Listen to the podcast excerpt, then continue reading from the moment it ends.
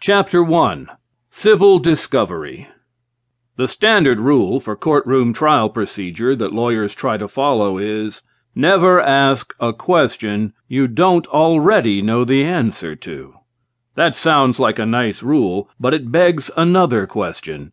If a lawyer already knows the answer to the question, then why ask it? The answer to that question is quite simple.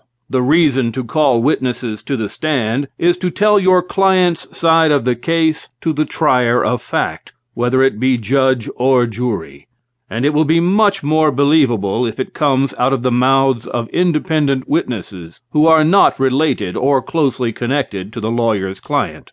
To properly control the testimony given by the witnesses a lawyer calls, one must work backwards. First is to find out as many facts about the case as possible facts that available witnesses will be willing to testify to. Second is organizing the facts in a cohesive presentation that can be made in court. Third is creating a series of questions to ask the witnesses in such an order as to present the client's side of the dispute. Taking the above into consideration, you can see why lawyers only like to ask questions they know the answers to. Of course, not all witnesses called to the stand are those of the lawyer. There are two sides to every lawsuit, and the other side will also be calling witnesses to the stand. When a lawyer asks questions of the other side's witnesses, it's called cross examination and if a lawyer prepares the case properly, those adverse witnesses will also have been deposed.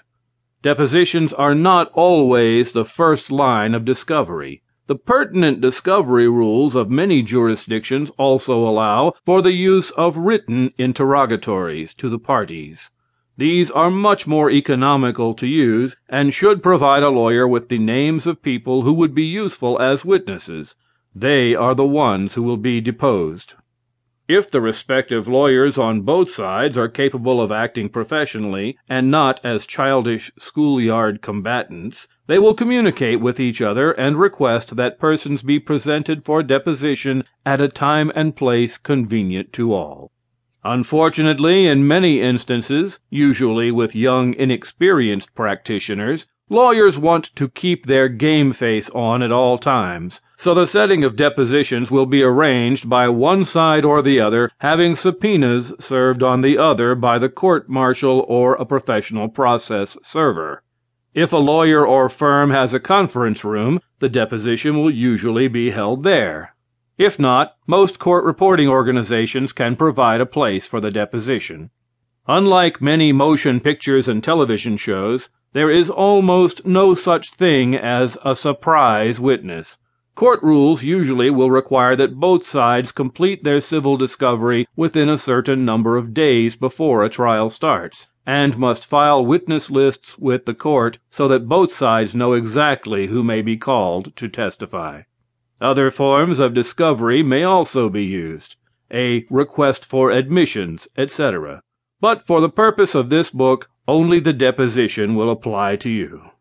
At the end of this book a special appendix has been added that may be of interest to attorneys. It contains several pertinent sections on the California codes that govern depositions.